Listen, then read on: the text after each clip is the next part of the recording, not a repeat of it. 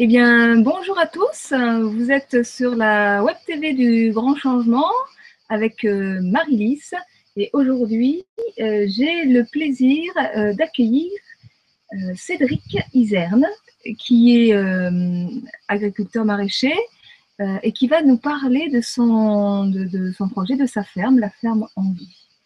Bonjour Cédric. Bonjour Marie. Voilà. Donc, alors, euh, petite question rituelle, c'est euh, qu'est-ce qui a fait que tu t'es intéressé euh, au maraîchage, à l'agriculture? Parce que tu n'as pas toujours fait ça, ou en Non. cas pas comme ça, hein, parce que là, on est dans le bio, on est dans. voilà. Donc, est-ce que tu peux nous raconter un peu ton, ton parcours? Oui, bien sûr. Du coup, moi, je suis fils de, de maraîcher, donc j'ai découvert à travers, à travers la vie de mes parents et puis la ferme qu'on avait quand j'étais petit, le maraîchage, mais de manière très conventionnelle, où on était sur euh, deux produits, deux, trois produits, avec de la vente à circulant. Donc, j'ai connu l'agriculture euh, jeune comme quelque chose, comme un métier difficile, euh, où en fait, on était un petit peu mangé par le quotidien et par les efforts qu'il fallait déployer pour sortir un produit dont on n'avait pas non plus trop la reconnaissance, puisque on n'était pas en lien avec les personnes qui pouvaient manger nos Mm. produits. Donc, euh, j'étais quand même très intéressé par tout ce qui était végétal, le vivant, et je me suis dirigé vers euh, petit à petit vers un lycée agricole après un bac scientifique, enfin, pour faire mon bac scientifique en lycée agricole, et, euh, et on m'a conseillé d'aller vers l'agroalimentaire à ce moment-là, Mm. les conseillers d'orientation qui, euh, qui nous aident à nous aiguiller. Euh, ce que j'ai fait, j'ai donc fait des études là-dedans jusqu'au DESS et j'ai travaillé euh, sept ans euh, dans l'agro-industrie. Pendant ces sept ans-là, pour moi, là, c'est quelque chose qui me convenait, puisqu'en fait, je démarrais ma carrière, je sentais que quelque chose me manquait vraiment. Et, euh, et puis, j'ai eu un gros besoin de d'être dans le, dans le concret, d'être, de travailler avec le vivant, euh, avec l'extérieur, et donc d'aller vers la paysannerie. À ce moment-là, j'ai eu aussi la rencontre avec euh, ce qu'on appelle la permaculture, l'agroécologie, des méthodes sur sol vivant. Et ça a été comme un déclic euh, pour pouvoir euh, pour pouvoir me lancer en fait. Mais en fait, au, au- au départ, tu me disais tout à l'heure que tu avais euh, travaillé dans la- l'industrie agroalimentaire, euh, premier métier euh, dans les salades euh, en sachet. C'est ça. oui. Le premier le premier contrat en tout cas, ça a été euh, des salles en sachet avec euh, des flux qui sont relativement tendus, avec euh, pas mal de stress au niveau social. On a eu pas mal de grèves, de débrayage, et ça a été euh, ma rupture avec euh, les sociétés qui étaient à une échelle un peu grande de 200-300 personnes. J'ai continué, mais à la suite de ça, j'ai été responsable qualité dans les jus de bio et sirop bio à Montflanquin, et ensuite euh, je suis parti dans une chocolaterie. D'accord. Voilà. Ça change. Donc déjà, je commençais un peu la rupture avec euh, le système, en tout cas économique, euh, d'une entreprise à grande échelle. Ok. Donc là, eh bien, nous sommes, euh, nous sommes euh, eh bien, sur ta ferme hein, directement. Je peux pas vous montrer, mais voilà, on est ent- en- entouré de, de, de terrain, beaucoup de terrain, pas mal. Ça fait un an à peu près, un peu plus d'un an que tu es que tu es là. Du coup, quand j'ai voulu euh, la reconversion, à peu près vers 2012, euh, c'est né aussi d'un éveil sur notre société avec, euh, avec euh, des choses que je rejetais dans la société, des choses qui me semblaient euh, très bien. Euh, J'étais un petit peu en lutte contre ce que j'aimais pas, jusqu'au moment où j'ai refusé d'être en lutte et j'ai voulu euh, et j'ai voulu me battre pour ce qui comptait pour moi. Et donc, euh, je suis arrivé sur un terrain d'abord sur Monteux et puis ici en mai de l'année dernière, comme tu le disais. Voilà, j'ai démarré sur un, une interbio qui existait déjà. Donc j'ai eu cet avantage-là d'arriver avec euh, l'installation de l'outil de production qui me permet de démarrer très rapidement euh, une production de qualité euh, pour, pour, pour servir direct, en direct les gens. D'accord. Et donc toi, tu, tu, tu, tu produis, tu produis quoi comme Alors, on, on s'est placé sur la, sur la ferme comme des fermiers de famille. La ferme, euh, l'objectif de la ferme, c'est d'être un lieu agroécologique, ouvert et engagé. Donc, on est engagé à travers une coopération avec des associations, à travers aussi euh, des, euh, des objectifs qui sont peu économiques, mais qui sont par exemple le zéro traitement, le zéro perte aussi. On fait pas de compost, on nourrit vivant, on fait des dons à des associations comme le village à Cavaillon, le Fenouil à vapeur ou d'autres ou d'autres lieux. Et sinon, je ne sais plus la question. Qu'est-ce que tu produis? Et donc, ce qu'on produit, c'est euh, une, une trentaine de sortes de légumes à diversifier. Enfin, tout ça pour dire en fait que le souhait c'était d'être fermier de famille et donc on, on essaie d'offrir la gamme la plus large que l'on peut faire. Donc à ce moment, euh, ça va des tomates, aubergines, poivrons, concombres, melons, pastèques, jusqu'à des légumes un peu plus rares comme du chou choy, du chou kale, des quelques parmi les aubergines, on a trois variétés, donc quelques variétés assez surprenantes. D'accord. Et donc, tu, tu, tu, fais de la vente à la ferme et puis tu fais aussi des marchés. Oui. On a une partie euh, de vente à un grossiste quand même, qui est notre seul marché euh, circuit long, où on fait des courgettes fleurs. Mais c'est euh, donc c'est un produit en petite quantité qui est très bien valorisé. Et nous, c'est notre petit rituel du matin d'aller cueillir les fleurs euh, dans la ferme c'est aussi un régal. Et euh, on fait des fleurs de courgettes, des courgettes fleurs. Et ensuite, euh, nos ventes, c'est essentiellement à travers euh, nos clients qui viennent sur deux jours de vente à la ferme, le mardi et le jeudi. Et ensuite sur un marché qu'on fait dans le village à Velleron, le vendredi samedi. D'accord, ok. Alors moi, j'ai souhaité faire une, euh, une, voire même plusieurs émissions avec des, producteurs euh, locaux. Je trouve ça très intéressant parce que euh, en matière de bio, ou même de, maraîchage qui soit bio ou non bio, hein, mais là en l'occurrence il, s'agit de, bio, ben, dans le bio on, voit un peu de tout et du n'importe quoi, et que le bio n'est pas toujours écolo, et que effectivement quand on voit dans nos magasins bio enfin, les, les supérettes bio, euh, des légumes bio, mais qui viennent d'Italie, qui viennent d'Espagne, qui viennent d'Argentine, enfin, etc. Moi, ça me pose un petit, un petit problème. Euh, ça me questionne en tous les cas. Euh, et donc, je dis, ben, quand même préférer effectivement euh, euh, d'acheter local, de consommer local, et, et, et, et d'autant plus que toi, je crois que tu as des modes de production qui sont un peu euh, euh, c'est-à-dire qu'il y a le bio, mais il y a aussi la permaculture. Et ben, on s'inspire de la permaculture, on n'en fait pas, puisqu'en fait, c'est ce que j'ai fait pendant quatre ans avant d'arriver ici. moi, euh, c'est quelque chose qui m'a passionné. J'ai passé mon certificat de permaculture et j'ai fait différents lieux. On avance vers ça, mais comme on a l'objectif de nourrir une centaine de familles, on fait souvent deux pas en avant, un pas en arrière, un pas en avant, deux pas en arrière. En tout cas, ce qui est essentiel ici, c'est la première étape euh, vers laquelle on va, c'est le sol vivant. Et donc, dans les méthodes qu'on a, c'est de d'essayer de s'inspirer de ce qu'a fait la nature chez nous. Donc, c'est pousser des grains de herbes qui tirent de la note, qui sèchent, qui redonnent du carbone au sol. Alors, juste pour, expliquer aux auditeurs qui parfois n'y connaissent rien, le sol vivant, ça voudrait dire que dans l'industrie, euh, enfin dans l'agriculture traditionnelle, euh, les sols sont morts. Alors, quand on, euh, dans l'agriculture qui travaille les sols, en tout cas, beaucoup, qui utilisent des méthodes du conventionnel, puisque il y a des gros producteurs bio, qui principalement les gros, qui, euh, qui sont gardés des méthodes de travail, de labour, euh, qui n'apportent pas de matière organique, mais une fertilisation euh, qui reste organique, elle, puisqu'ils sont bio, mais qui est à travers azote, potassium et phosphate, donc de, un apport directement à la plante au lieu d'apporter le, au sol. La démarche qu'on fait, nous, c'est de dire que on n'est pas là pour euh, donner euh, à manger en direct aux plantes ou pour les booster. On est là pour assurer un support de culture, le sol, mm. qui soit le plus vivant. Et c'est la vie du sol qui va redistribuer au fur et à mesure la nutrition de la plante. Une plante a beaucoup plus de besoins que, du, euh, que de simple, la simple fertilisation qu'on fait. Et seule la nature s'est donnée de manière plus disponible tous ces éléments. Donc c'est vraiment respecter le, le, le, le, cycle naturel de, de la vie. C'est comme si vous avez un enfant et que vous allez le nourrir sainement et ça donnera un enfant normal euh, avec euh, des dimensions normales. Et puis vous voyez un enfant qui a pris des stéroïdes depuis qu'il a 5 ans, qui est très grand, très gros, très musclé. Euh, pour les légumes, on est pareil. On fait pousser des aliments qui sont vivants grâce à, aux méthodes, au lieu d'essayer de booster le légume et de gérer un légume malade jusqu'à sa vie. D'accord. Et euh, ces, ces, méthodes d'agriculture, est-ce que ça demande plus de temps? Est-ce que c'est plus coûteux? Est-ce que euh... Ça demande beaucoup de lâcher prise déjà. ça demande plus de temps, plus de travail, puisqu'en fait on va on va travailler sur des apports euh, vivants, donc du paillage au sol, euh, euh, de la matière type bois broyé, de la paille, du foin. Ce qu'on peut trouver en matière organique, la meilleure, c'est celle qui nous est disponible. Mm. Et, et, donc, tous ces apports-là, on ne peut pas forcément les faire avec un tracteur, à moins d'enfouir dans le sol, mais là, on vient retravailler.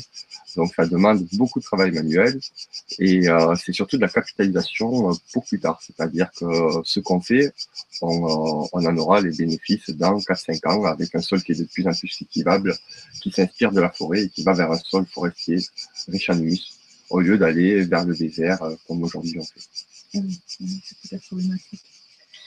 Et, euh, et, donc là, euh, l'idée, c'est donc euh, sur un, un terrain. Donc, ce type de, de production, d'agriculture, ce n'est pas de la monoculture en fait. Et, sur les terrains, j'ai vu, là, j'ai fait le petit tour de la propriété, et effectivement, on voit les pastèques mélangées avec les courgettes, mélangées avec. Il y, a, il y avait du sauvage aussi, on a fait un peu de Voilà, sauvage. Il y, a du sauvage aussi. Oui. Donc, et donc, l'idée, si j'ai bien compris, c'est qu'en mélangeant, euh, ça favorise euh, bah, ce cycle naturel. Euh. Voilà, ça, ce serait l'idée. Après, ici, on a beaucoup de mal à mélanger les cultures. C'est quelque chose que je faisais donc sur l'autre terrain, mais parce qu'on était à petite échelle et c'était, ça me demandait un investissement personnel au niveau physique qui est énorme parce que récolter une courgette ici, une à 10 mètres, une à 20 mètres, c'est très très difficile. nous, on a les cultures qui sont mélangées surtout parce qu'on fait des petites séries. Donc, quand on va fabriquer, quand on va en tout cas produire par exemple des salades, on lance pas 10 000 salades euh, qu'on ne saura pas vendre en vente directe. On a fait des petites séries. Et ce qui crée, en fait, euh, euh, qui crée une vue avec tout un tas de légumes, un petit peu de sauvage, un petit peu de fleurs pour les abeilles et pour tout ce qu'il y a, tout ce qu'il y a autour. Donc c'est ça en fait qui fait qu'on n'est pas sur de la monoculture, c'est qu'on essaye de proposer une gamme de 30 légumes différents. Et on ne les mélange pas vraiment, mais en tout cas ils sont sur une même parcelle. et donc quel est, l'intérêt euh, sur différents, plans de réalité, quel est l'intérêt de, de, de, de, faire ce type d'agriculture? Alors déjà, c'est une passion. Quand on choisit de quitter euh, l'agroalimentaire vers, euh, vers l'agriculture, c'est euh, c'est pas qu'on cherche du travail, c'est qu'on a un projet de vie, une envie, une éthique auquel on a besoin de coller dans nos actes quotidiens. C'est en lien avec des valeurs. Voilà, c'est beaucoup en lien avec des valeurs. Et ensuite, je pense que entre quelque chose de très technique, de j'arrive, je laboure, je mets mes graines, j'arrose, j'ai mis mon engrais, je récolte, et quelque chose comme on fait, c'est-à-dire on est obligé d'observer la nature, on prend aussi des claques, hein. la nature nous remet à notre place très souvent, quand on croit avoir maîtrisé quelque chose, ben, elle nous rappelle qu'on est bien petit à côté de tout ce qu'il y a à apprendre. Je trouve que euh, c'est passionnant de le vivre comme on le vit, c'est-à-dire qu'on essaye d'aller dans son sens, on est obligé de l'observer et puis de s'adapter à elle. On est aussi soumis au rythme des saisons, à des choses qui sont vraiment saines. Donc du coup, c'est un respect euh, bah, du vivant, de la terre, mais aussi de l'être humain, puisque quelque part, euh, euh, même si euh, pour l'agriculteur, ça demande beaucoup, beaucoup de, lâcher prise, au niveau de la nourriture que ça produit, mm. pour, je dirais, l'esprit, l'âme et le corps, parce que du coup, les, les, légumes sont plus du tout de la même qualité de ce qu'on peut trouver dans les... Ça fait que vous avez des légumes qui se conservent plus parce qu'ils ont un taux de sucre qui est plus important aussi. Ils ont, ils ont grandi dans des bonnes conditions. c'est ce que je donnais l'exemple qui, lui, on lui a donné des anabolisants, des stéroïdes, il est, euh, il est peut-être très beau comme les légumes qu'on peut voir à Grand Prix ou dans des endroits, dans des endroits où on trouve beaucoup de produits en conventionnel avec de la chimie, mais il n'est pas autant, enfin, il est pas pour autant en bonne santé. Donc nous, on essaie de faire des aliments en bonne santé et surtout, on y met euh, quelque chose qui pour moi me parle beaucoup, on y met une intention et puis du cœur dans ce qu'on fait, parce que derrière, on va tendre le produit à un client en direct, qu'on va revoir en lui expliquant ce qu'on fait, en lui expliquant le produit qu'il va manger. Et donc, euh, pour ça, on, on est obligé de, on, on, produit pas pour produire euh, de la, des calories, quoi. On produit donc pour beaucoup, faire. Euh, beaucoup d'amour dans cette histoire-là, voilà. Et c'est vrai que l'amour. c'est notre moteur. l'amour, ça, ça, ça, crée des légumes, mais, mais gros comme ça, voilà, beau comme ça, et très très très très nourrissant. Et puis il y a tout l'aspect effectivement euh, relationnel. Et euh, Dieu sait si on crève d'être complètement isolés les uns les uns les autres, et que et que c'est vrai que le, le, le, le, lien ça nourrit énormément, ça nourrit euh, le corps, le cœur, l'âme et l'esprit, ça c'est clair. voilà donc l'intérêt de, de, s'orienter vers vers des, des, actes de consommation locale, euh, ben il, est vraiment euh, multiple. Mmh, tout à fait. Puis c'est un lien qui se crée aussi entre le consommateur et, euh, et puis le producteur, qui est un lien de confiance et un lien de durée, parce que derrière, euh, comme je disais, on est euh, on a cette conscience et cette envie de faire bien, de donner le meilleur produit. Ouais. Ça, on ne viendrait pas l'idée de venir vaporiser quelque chose sur une salade et puis de l'attendre derrière à, à, la personne qu'on a en face. Donc le côté en tout cas fermier de famille, c'était aussi cette idée, c'était euh, quand j'expliquais aux gens, je leur disais avant d'aller vers euh, du maraîchage bio ou du maraîchage conventionnel, connaissez le producteur que vous avez en face, venez voir les terres, venez voir les légumes, apprenez à connaître et, et, ça crée un lien et une confiance qui est super. Ouais, et c'est vrai que quand on ne peut pas avoir de potager pour suivre tout euh, le, le, cycle de la, de, de, la, comment dire, de, de la production, de l'élevage, comme on dit, euh, du jardinage des, des légumes qu'on retrouve dans notre assiette, eh bien, le, fait de pouvoir en parler avec le, producteur, le maraîcher qui nous vend les produits, eh bien, ça nous permet de, mieux comprendre tout un tas de choses, en fait. Hein. Et, ça, c'est fondamental parce que dans notre assiette, souvent, il y a des produits qui y arrivent. On ne sait même pas d'où ça sort. Euh, parfois, c'est une petite blague récurrente, mais c'est vrai que les, les, les, les enfants qui, qui, qui, pensent que les poissons c'est carré parce qu'ils ont, ils ont l'habitude de, de manger du, du, poisson pané qui est carré ou rectangulaire et qui n'ont même plus l'idée que, que, que c'est du poisson euh, qui, qui mangent. Ou alors quand on va consommer de la viande et, et que et qu'on a euh, une représentation de la viande qui est seulement le, le, le steak ou le roast beef et on n'a plus aucune idée, les enfants ne savent pas euh, que c'est une vache, un bœuf qu'on a en train de manger. Et puis en venant de l'industrie, je me suis vraiment rendu compte que l'industrie alimentaire éloigne les gens du produit réel. Elle nous éloigne de connaître un produit brut, une tomate euh, et une tomate qui a été fraîchement cueillie. Quand euh, on vend nos produits, ils sont cueillis de la veille du jour. Il n'y a jamais un produit qui a plus de trois jours, ce qui n'existe pas dans les circuits longs où la tomate, euh, elle a été produite en Espagne, elle a été envoyée à Paris pour redescendre chez nous dans le sud et enfin arriver au magasin puis d'arriver chez vous et dans votre assiette, vous arrivez sur un produit qui ne, qui ne correspond pas du tout. Et c'est vraiment la différence entre le produit paysan aussi et le produit industriel. C'est de retrouver un produit qui est frais et puis surtout, on, dans l'industrie, on pense euh, au produit qu'on va vendre. Et nous, au-delà du produit qu'on va vendre, on pense à celui qui va consommer notre produit. Et puis qu'on va le revoir et qui va nous dire euh, soit que c'était génial, soit qu'il a été déçu, mais, euh, mais on, on, a à peu près tout le temps son retour. Et donc, euh, c'est vraiment toute une dynamique autour de euh, se reconnecter euh, à la nature et donc du coup à notre nature. Et c'est vrai que l'être humain a complètement perdu cette, cette connaissance de ce qu'est profondément sa, sa nature profonde et écouter de la nature et, et via euh, tout ce système de, de, de consommation euh, industrielle, je dirais, euh, eh ben, est de plus en plus coupé. Tout à fait. Et je pense que ce métier-là nous permet de faire. En tout cas, moi, c'est ce que j'ai vécu puisque j'ai vraiment eu ça d'être dans quelque chose qui me convenait plus, qui me plaisait plus, qui permet pas non plus d'exprimer, euh, d'être en tout cas cohérent entre ce que j'aimais, ce que je voulais et ce que je faisais réellement. Et euh, je pense qu'à la fin, euh, j'avais beaucoup, j'avais une entorse à la cheville qui m'a duré deux ans. J'avais beaucoup de problèmes de cervicales. J'avais des douleurs physiques qui étaient marquées et qui étaient pour moi réelles puisqu'elles étaient physiques. Quand je suis arrivé ici au mois de mai l'année dernière, j'ai eu beaucoup de plaisir à travailler et à être en plein air. Et toutes ces douleurs-là sont, sont disparues naturellement. Oui. Et oui, parce que du coup, quand on travaille dans le plaisir, euh, c'est plus du tout la même chose. Tout à fait.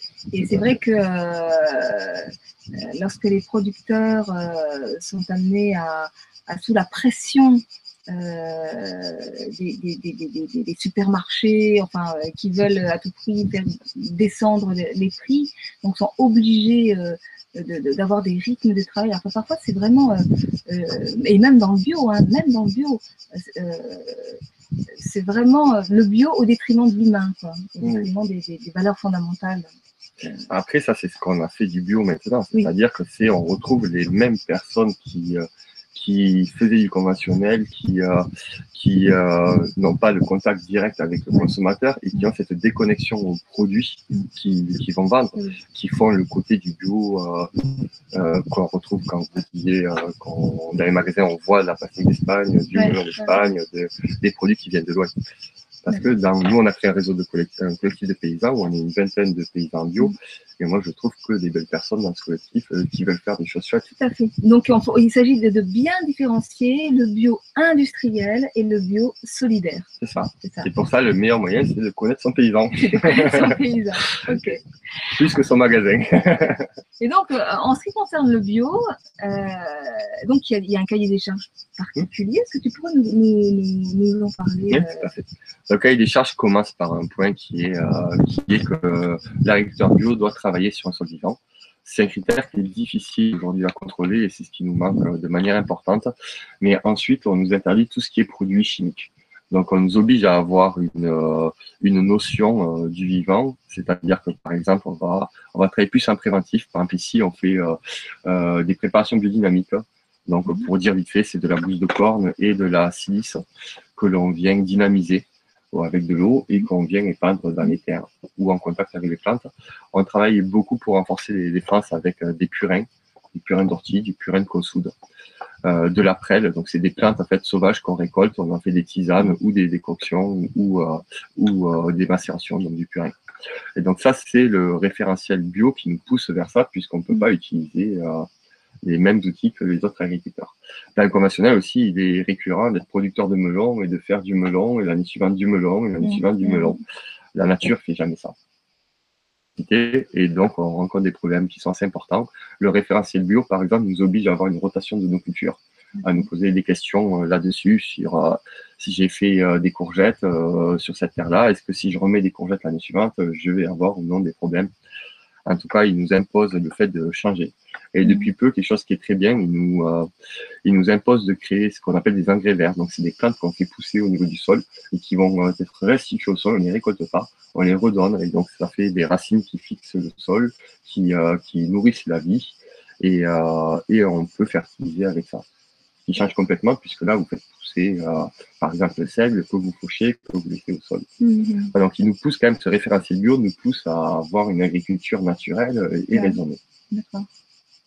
Et euh, donc, pour le coup, euh, est-ce que ces euh, cahier des charges est, complètement respecté dans le bio industriel Je pense qu'il est quand même respecté. Tout dépend des pays. Après, là, mm. moi, je ne pourrais pas parler de choses que je ne connais pas parce que je ne suis pas entouré de gens qui ne le respectent pas. Mais on peut avoir des gros doutes sur certains pays, sur l'Espagne notamment. D'accord.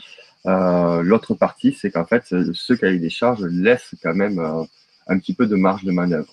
Avec, on peut pas utiliser de produit, mais on peut utiliser un fongicide qui sera naturel, comme par exemple la bouillie bordelaise, le cuivre ou le soufre. On peut utiliser une bactérie qui va lutter contre la chenille. Et c'est là peut-être c'est plus ce qui, il a beau être respecté parce qu'on est bien contrôlé, c'est qui, euh, ce qui fait la différence, c'est plutôt cette marge de manœuvre où certains vont, qui vont juste changer les produits, ils ne changeront pas leur méthode.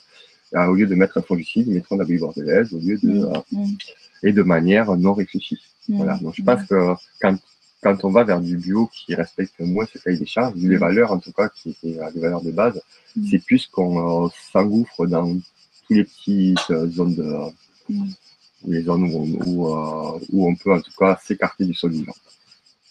D'accord. Et euh, les, est-ce que les, ah, est-ce que les légumes bio que l'on trouve en, en, grande surface ont le même euh, cahier des charges. En sachant que dans les grandes surfaces, j'ai repéré que les, les, légumes et les fruits bio sont systématiquement euh, sous emballage plastique. Voilà. Et euh, donc on m'a expliqué que c'était une réglementation qui euh, obligeait à cela pour éviter qu'il y ait des fraudes et que des légumes non bio, étant donné que le bio et le non bio se, se côtoient, pour éviter qu'il y, ait des fraudes. Alors, on aurait pu imaginer que, ce soit le, non-bio qui se trouve sous plastique. Et non, c'est le, le, bio euh, qui se trouve sous plastique et qui, du coup, va euh, augmenter le coût. Et, et, parfois, quand on est dans une démarche bio et écolo, on essaye aussi d'économiser les emballages. Et du coup, on se retrouve avec des emballages. Et, et, du coup, même les consommateurs bio, ils vont essayer d'éviter ça, puisqu'en effet, c'est exactement ce que tu disais, c'est pourquoi est-ce que le bio, lui, se trouve emballé, alors que nous, on essaye plutôt d'aller vers, euh, vers des choses naturelles, d'économiser aussi nos ressources. Hein. On comprend à quel point c'est précieux s'énerve. il veut participer. Oui. Et ensuite, donc ça, c'est vrai que c'est un vrai problème de retrouver des produits comme ça, des barquettes avec deux aubergines, un prix qui est complètement déconnecté du coup, puisque tout cet apport-là, ce travail qui fait en plus, euh, on, le retrouve vraiment dans le prix. J'ai halluciné de retrouver des prix qui étaient bien supérieur à ce qu'on peut trouver en magasin bio, au ah niveau de, des centres commerciaux conventionnels. J'ai repéré ça, hein. j'ai fait des émissions, une sur comment faire ses courses en magasin bio, et puis comment faire ses courses bio en grande surface. Et c'est vrai que j'ai pu constater que très souvent, euh, en grande surface, les produits bio, et notamment les, fruits et légumes, sont plus chers qu'en magasin bio et notamment beaucoup plus chers que quand on va faire le marché, quand on va euh, directement et l'autre point, c'est qui produit tout ça, puisque nous, on n'ira pas porter nos produits là-bas, puisqu'on n'a pas des volumes qui permettent de suivre. Ça, c'est quand, euh, quand on fait 70 000 salades, 100 000 salades, on va vers de la grande distribution. On peut le faire. Quand on fait, euh, quand on est producteur diversifié et paysan, mm. on n'a pas du tout les mêmes coûts de revient que ces gros producteurs, et de toute manière, on n'a pas de marge suffisante pour donc, généralement, on trouve des produits qui sont passés par euh, des gros producteurs, un centre de conditionnement, euh, une zone de stockage pour revenir en magasin, dans le magasin. Alors, est-ce que euh, tu fais partie d'un réseau de distribution locale Tout à l'heure, tu, disais que tu faisais partie d'un collectif d'une vingtaine de paysans. Et c'est vrai qu'on voit de plus en plus plein d'initiatives locales, des AMAP ou des réseaux de distribution locale où on va trouver les, paniers de fruits et légumes qu'on va acheter.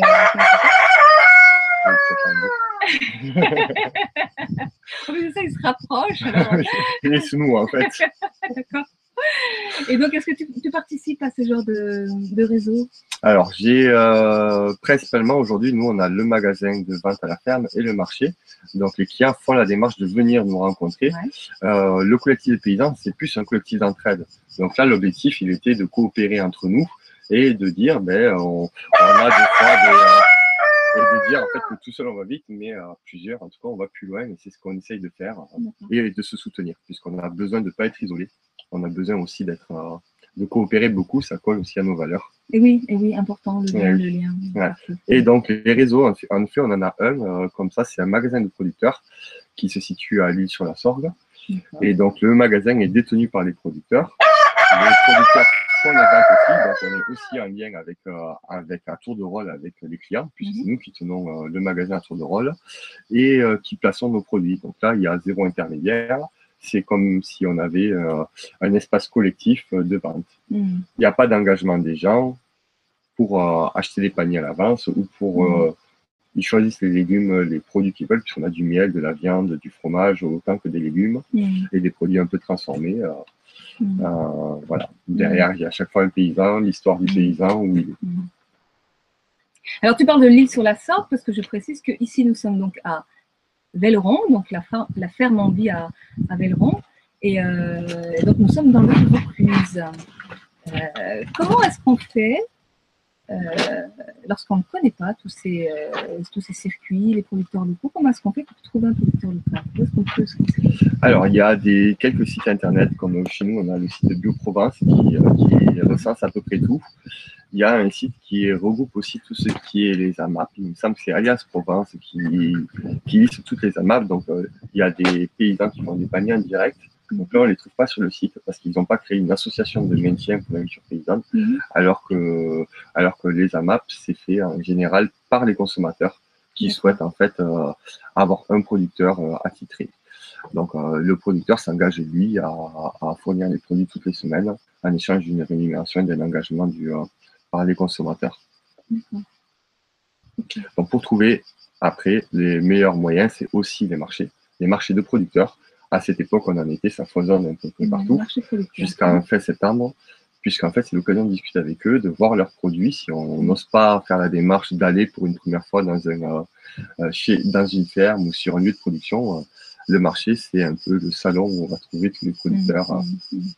Et c'est l'occasion de discuter avec eux aussi. Alors, est-ce que, parce que je sais que ça se fait de plus en plus, euh, des fermes où on peut aller cueillir nos fruits et nos légumes, ce qui baisse encore euh, le, le, coût d'achat? Alors, on m'en a pas parlé ici, enfin, on m'a parlé d'une ferme, mais je ne connais pas encore, donc je ne saurais pas en parler. Nous, c'est quelque chose qui nous plaît beaucoup, l'idée, euh, de manière, en fait, par spot, par jour, un, par un samedi par, par mois. Surtout, ce que ça permet de faire, c'est d'avoir le contact entre le fruit et la plante. Mm. Parce qu'il y a des gens qui sont très éveillés sur les légumes, ils connaissent depuis longtemps, ils ont leur potager. et d'autres personnes qui font la démarche d'aller chercher des bons produits, mais derrière, ils connaissent pas forcément euh, la plante, la réalité, le support. Euh. Mm.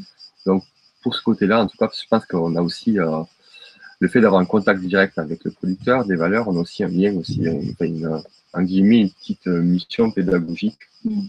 et de pouvoir ouvrir tout ça pour faire découvrir aux gens. Mm.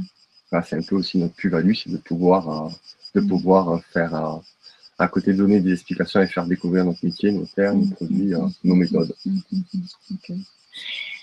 Et sur la ferme, alors, euh, j'ai vu qu'il y avait quelques animaux. Donc, nous avons tous entendu le, le coq. Oui, lui, c'était savoir.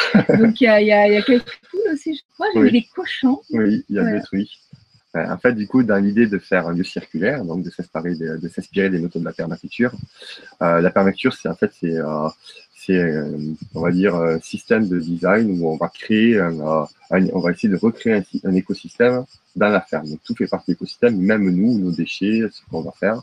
Et donc, l'idée, c'est d'avoir les déchets des uns qui deviennent les ressources des autres. La nature ne fait pas de déchets. La nature mmh. n'a pas de poubelle, elle, tout se recycle et euh, dès qu'une feuille tombe au sol, ça devient une ressource pour la faune du sol et ainsi de suite. la faune du sol décompose, elle devient une ressource pour la plante, la plante pousse et ainsi de mmh. suite. Du coup, euh, on avait quelques produits, euh, surtout durant la période d'été où c'est l'abondance, comme des courgettes, les trop, et on a décidé de rentrer les cochons pour éviter de faire du compost avec ça. On aurait fait des quantités ridicules de compost mm. par rapport à nos volumes, euh, à notre terrain, et en même temps, on récupère de toute manière les matières qui sont des déchets pour les villes, donc tout ce qui est coupe d'arbres, tente de, des, des jardins des particuliers pour faire du compost. Donc on a créé un système où après une culture de légumes, on laisse un peu le sauvage arriver, on laisse légèrement avant le début de la, récolte. Donc euh, généralement au début on voit un sol qui est assez propre avec euh, les légumes qui sont tous distincts. En fin de récolte on a des herbes qui ont poussé qui sont déjà à 1 mètre, 1 mètre 50. Là, on a envoyé les brebis donc, euh, dans le champ en premier. Les brebis cueillées, elles mangent donc les plantes, elles ont aussi des déjections qui retournent au sol. Euh, une fois qu'elles ont pas mal cueilli, qu'elles commencent à avoir envie d'herbe plus fraîche, on les rebouge vers une autre zone. Et là, on mettait les cochons derrière, qui eux viennent goûter, qui mangent les nuisibles aussi. Donc, par exemple, on entend, on entend croquer, ce sont des escargots qui mangent. Ils vont fouiller pour chercher les limaces. Ils déterrent les rhizomes des plantes qui nous gênent. Et pareil, ils vont uriner, ils vont déféquer sur le, sur le terrain. Et derrière, les poules arrivaient, elles éclataient tout ça et finissaient de manger les nuisibles et euh, nous préparer le sol pour la prochaine plantation. Voilà. D'où, en fait, euh, c'est pas vraiment de l'élevage. Mm. Les cochons, on les a, c'est nos animaux domestiques maintenant. Mais euh, sans faire de l'exploitation animale, disons que c'est eux qui euh, ils vont nous servir à un moment sûrement pour manger les œufs, pour manger de la viande. Mais euh, ils nous rendent surtout un, euh, un service dans l'écosystème pour l'instant. Alors, tout à l'heure, tu, parlais du fait que euh, c'était un, vrai choix de vie, mm. hein, euh, effectivement. Euh, mais qu'est-ce qui fait que, parce que finalement, c'est une panacée, ce mode d'agriculture pour tout le monde, pour la terre, pour les, pour les, pour les personnes, pour... Toi, est-ce que tu arrives à en vivre aujourd'hui? Alors aujourd'hui, on arrive à en vivre. je pense que c'est beaucoup lié aussi à de l'aide, parce que la quantité de travail que ça nous demande, euh, on est limité par notre capacité à faire et par le nombre d'heures. À un moment, on arrive par exemple à récolter euh, 2-3 000 salades dans une journée si on devait faire que de la salade, mais on peut pas faire plus. Mm. Après, c'est le nombre de personnes. Et moi, j'ai bénéficié d'aide extérieure à travers euh, le woofing, qui a été un partage ah euh, des gens qui venaient sur la ferme avec soit une envie de se reconnecter à la nature, soit mm. d'apprendre aussi, mm. soit parce qu'ils sont porteurs d'un projet aussi dans la permaculture, dans l'agroécologie. Alors, le woofing, on va préciser ce que c'est, s'il te plaît. Donc, ce sont des, c'est euh, un échange entre des volontaires qui viennent nous aider à travailler sur la ferme, à partager avec nous le quotidien, en échange d'un hébergement, euh, de nourriture et de transmission de savoir-faire. Donc, du coup, on joint l'utile à l'agréable, on se forme sur le terrain. Et les gens repartent généralement super heureux de ce qu'ils ont vécu. C'est vraiment, on sent, nous, moi, je le ressens comme un sens de reconnexion. Et euh, c'est l'ambiance qu'on vit ici, vraiment sur le lieu. Et donc, ils partent en ayant, un, voilà, sans dire, on va aller se reconnecter, c'est ce qui se passe dans la réalité. Et, euh, et ils partent avec Donc, aujourd'hui, la ferme est rentable parce qu'on a une clientèle qui nous soutient, qu'on arrive à faire quelques volumes aussi de production. Donc, on nourrit l'équivalent de 100 familles. Par contre, on se bat beaucoup pour ça au quotidien. Ce qui muse, moi, à ce moment, l'été, c'est euh, d'aller faire, euh, donc pour vendre vraiment l'abondance qu'on a de produits, il faut qu'on soit au marché lundi, Mm. le mardi la vente à la ferme, mercredi on Mm. fait quand même le marché, Mm. jeudi la vente à la ferme, vendredi et Mm. samedi le marché. Et ce temps passé à vendre, c'est pas un temps passé Mm. dans les terres. Mm. Donc on a des journées qui sont interminables, qu'on fait avec le sourire, mais euh, à la fin de la saison, euh, il faut pas perdre la passion parce qu'on est fatigué. quoi. Alors les vacances là-dedans Mais euh, j'espère qu'elles arriveront. Pour l'instant, le problème, c'est travaille avec du vivant. hein. Donc, euh, les cochons, ils ont toujours soif jusqu'à maintenant, ils ont toujours faim, les poules aussi, les herbes poussent, euh, les légumes doivent être arrosés. euh. Donc, j'ai eu beaucoup de mal à ça. Ma vie privée, c'est vachement mélangé. C'est vraiment beaucoup mélangé à mon travail. Mm. Parce que je ne vivais pas avant, puisque j'allais, même si je faisais beaucoup d'heures, euh, Mm. il y avait une heure de début, une heure de fin, puis on Mm. rentre à la maison et on profite. Ouais. Euh, là, c'est assez différent. J'ai la chance d'être euh, sur le lieu. Mm. Euh, c'est quelque chose qui m'est pas autorisé pour l'instant, puisqu'on est, euh, je suis en mobilhome ici. Et euh, donc, ma crainte, c'est ça ensuite, c'est de plus pouvoir être sur les terres et donc de plus pouvoir faire le même métier. Ah. Voilà. Ce que je disais un petit peu euh, aux administrations qui m'expliquaient qu'ils n'autoriseraient pas à habiter ici, c'est que je comprends pas pourquoi les poules y vivent, le chien qui garde la ferme y vit, la pépinière y vit, les tantes y vivent, les brebis ont le droit d'y vivre. Et pourquoi, et finalement, pourquoi ça alors? Pourquoi Le fermier, c'est le seul qui n'a pas le droit d'y vivre. D'accord. Parce que ça, c'est une, une règle pour tout le monde. On n'a pas le droit de vivre sur ces terres? Alors, c'est euh, normalement, on a le droit de déposer un permis de construire aussi quand on est agriculteur sur une zone agricole et qu'on peut prouver que c'est vraiment ce qu'on veut faire, que c'est pas juste euh, pour poser un permis de construire. Donc, nous, on est dans ce cas-là et c'est un choix vraiment de de- d'être dans l'agriculture. Le problème, je pense, c'est lié à la pression euh, du foncier qu'il y a dans le Vaucluse. On est dans une région où euh, où tout le monde, euh, voilà, il y a beaucoup de personnes, quoi, qui font le choix de venir euh, dans le Vaucluse, de vouloir construire, de s'installer. Et, euh, et cette pression du foncier, en fait, fait que les autorités, la préfecture, refusent que euh, les agriculteurs puissent construire, pour éviter les abus aussi qu'il y a pu y avoir. Le problème, c'est que les exploitations agricoles sont trop chères pour les jeunes installés et qu'actuellement, donc, ils séparent, c'est ce que j'ai pu voir lors des trois dernières ventes. On a vendu la maison à un particulier à un prix inaccessible pour l'agriculteur. On vend les terres qu'on sépare de l'habitation à l'agriculteur et on lui dit tu n'as pas le droit de vivre sur place. Et donc, euh, avoir des animaux, une pépinière, 30 légumes différents, euh, ça devient impossible. Voilà, il y a des, lieux qui sont un peu plus accueillants, un peu plus ruraux, et euh, où la ville a vraiment envie de ramener de la paysannerie. Et là, c'est très différent. On s'autorise facilement à être l'acteur de votre lieu. D'accord. Mais alors, quand tu parles d'abus pour éviter les abus, ça, ça serait quoi les abus? Eh ben, c'est des gens qui euh, ont eu à un moment, euh, par exemple, ils ont créé euh, un élevage d'escargots sur papier, surtout. Ils ont demandé un permis de construire pour pouvoir s'occuper de ça. Et euh, au bout d'un an, ils ont déposé le bilan, ils ont gardé la maison.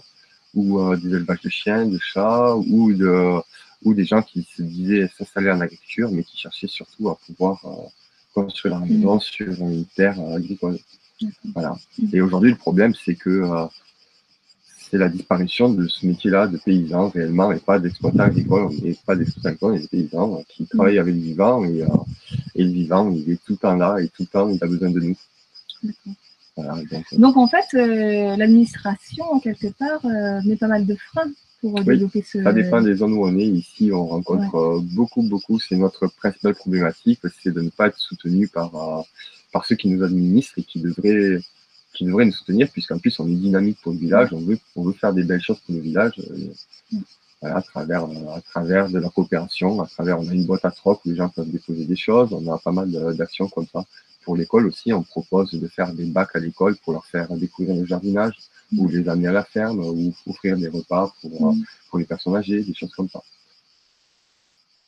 Voilà, donc on aimerait bien être soutenu, mais Et euh, le citoyen lambda, euh, qu'est-ce qu'il peut faire? Parce que finalement, tout le monde est concerné dans cette histoire-là.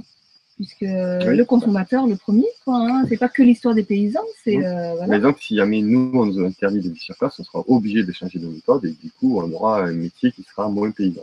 Moi, je ne sais pas si je pourrais toujours euh, prendre de plaisir dans ce travail-là. Après, quoi faire, c'est difficile à dire quand on se heurte à un problème de légalité. Puisqu'en fait, ils nous ont retiré le droit légal de vivre sur le connaissance. En tout cas, c'est une forme d'entente. Alors après, il y a du soutien. euh, si jamais, par exemple, il y a une décision de nous dire on ne peut plus être là, il faut partir, euh, on sait qu'on sera soutenu par, par les consommateurs et par les gens qui nous suivent. Ça, c'est important pour nous parce que on nous donne assez dans la journée pour en Mm. plus devoir se battre. Alors, on n'est pas là pour ça. Ok, eh ben, écoute, euh, voilà, je crois qu'on a fait un, grand tour. Qu'est-ce que tu aimerais euh, dire qu'on n'a pas dit là? Ben, Moi, je pense que quelque chose que je vois en tout cas dans mon métier, depuis que je fais ça, euh, pense que je suis dans beaucoup de bien-être parce que ça vraiment ça ramène de la simplicité. On est dans un monde où tout va très vite. Avant, il fallait s'envoyer un fax ou même euh, aller à cheval porter du courrier. Maintenant, on reçoit 20 mails dans la journée. Moi, j'ai fait confronter ça dans mon, dans mon travail. Il faut avoir répondu aussi dans la journée à ces 20 mails. Et euh, tout va très, très vite. Et, euh, et de se rapprocher de la nature, de son rythme, des saisons, du jour, de la nuit. on rate une plantation, il faut attendre l'année suivante pour le faire. Ça nous a amené vachement d'humilité et, et beaucoup, beaucoup de stress de comment on va faire, mais euh, on a découvert un stress qui n'est pas du tout le même que euh, j'ai pas payé mes impôts, comment je vais faire mm. pour ça. Ne pas savoir comment on va trouver de l'eau, c'est pas c'est pas un stress vraiment euh, néfaste. C'est quelque chose de bien que de se dire que je vais aller chercher mon eau ou je vais faire des choses comme ça. on rencontre une dynamique énorme de la part des citoyens. Mm. On le voit au marché, dans les événements qu'on fait, dans les salons tout le monde trouve ça super chouette et a une vraie envie de s'engager, euh, ne serait-ce que pour eux, pour leur alimentation. Mhm. Et par contre, euh, dès qu'ils sortent de ce contexte du monde paysan, du marché, de la rencontre, ils retrouvent leur contexte mhm. d'une vie euh, à 200 à l'heure, du travail, du supermarché qui est facile. Et du coup, il y a un très grand décalage entre ce qui nous est dit de c'est génial, on viendra vous voir, et de ce qui se passe réellement. Et en effet, c'est parce que les gens reprennent leur contexte et, et ils oublient ce que ce qu'ils ont vraiment envie au moment où ils sont connectés à, des choses plus naturelles. En fait, l'idée, ce serait pouvoir devenir consomme acteur voilà. et, d'aller plus loin que le fait, que le simple fait de, consommer euh, auprès des, des, producteurs locaux. Et de ne pas avoir peur d'aller faire cette démarche, d'aller rencontrer et de voir et de, et de le faire, de, pas juste d'avoir l'idée, parce que le faire, ça amène beaucoup de bonheur dans l'échange que vous avez avec le producteur, dans la, vous l'amenez aussi avec le producteur, dans le soutien. Et quelque part, c'est le meilleur vote qu'on puisse faire. Si on rejette le fait que des tomates d'Espagne partent en Hollande pendant que les tomates de Hollande partent en Espagne, le fait que euh, des élevages, ce soit des animaux qui sont entravés, qui peuvent fabriquer, mm. et eh ben, c'est à travers euh, nos actes à nous, nos achats, des petits gestes comme ça quotidiens mm. qu'on arrive vraiment à changer les choses c'est ce que je dis toujours aussi, hein. c'est-à-dire qu'on peut avoir la meilleure alimentation du monde, euh, manger bio, euh, euh, être soucieux de, manger local, d'être en relation avec un producteur local, etc., Si on ne change rien à sa vie et qu'on continue à vivre dans le stress, etc., ça ne sert à rien. On peut faire des burn-out, on peut être malade. Et on le sait, c'est ça le pire, c'est qu'on sait qu'on va vers ça. Mais il y a comme voilà, des peurs. Moi, j'ai mis 4 ans à me lancer vraiment dans l'agriculture. Hein. J'ai, euh, pourquoi? Parce que euh, comment je vais faire, les peurs et tout. Et euh, je m'aperçois aujourd'hui que j'ai surtout perdu 4 ans de ma vie à avoir peur. J'en ai eu besoin. Hein. Peut-être que si je l'avais fait avant et que j'étais allé avec les peurs, c'était pas la bonne occasion. Mais en tout cas, je pense que quand on arrive à avoir de la cohérence, qu'on arrive à faire ce qu'on aime, le monde va aller mieux. Parce que, parce que quand on choisit des choses justes et qu'on met nos efforts dans les choses justes, eh ben, c'est ça qui ressort.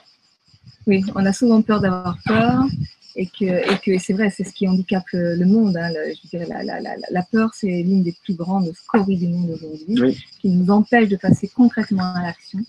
Euh, il y a tellement de bonheur à trouver une fois qu'on y va. Et, ouais. et en fait, on s'aperçoit que ce dont on avait peur, c'était une zone de brouillard, en fait. C'est-à-dire, on est dans un monde connu, on va vers de l'inconnu, mm. qui colle à nos valeurs, donc on a envie d'y aller, mais on s'empêche parce qu'on a peur.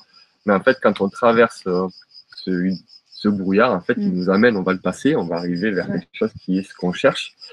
Eh ben, il y a aussi euh, une part de la vie qui commence là.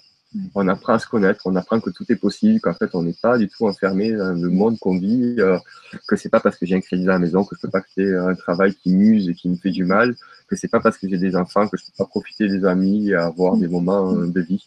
Parce qu'il y a des gens qui se l'interdisent, qui n'y arrivent pas, et d'autres qui arrivent très bien. On peut se poser la question, en fait, c'est nous qui avons le choix. Et euh, il suffit juste de prendre les choix. voilà. Super. Bah, écoute, merci beaucoup, beaucoup. Avec plaisir. Donc, euh, la ferme en vie euh, à, Velleron. Donc, vous avez toutes les coordonnées de Cédric et de la ferme en dessous de la vidéo. Euh, donc, tu as une page Facebook. Oui, qui Voilà. est pour nous le plus facile à animer. On voudrait avoir un site internet, mais pour l'instant, Ouais, trop de travail, je sais bien. ça. voilà, s'il y a des gens parmi vous qui, qui, C'est très, euh, qui sont prêts à animer quelque chose, à nous aider à, à communiquer pour faire savoir ce qu'on fait, euh, on est preneur. Ok, Eh ben, c'est super. Voilà. Merci beaucoup. Au revoir à tous et je, vous retrouve, je vous retrouve très très bientôt. Alors, où est-ce que je fais pour déconnecter? Je ne vois rien. Ah, alors, Tu l'as tout en bas. oui, alors là, j'ai la souris qui ne fonctionne plus. Tu vois, tu veux que Ah oui, merci.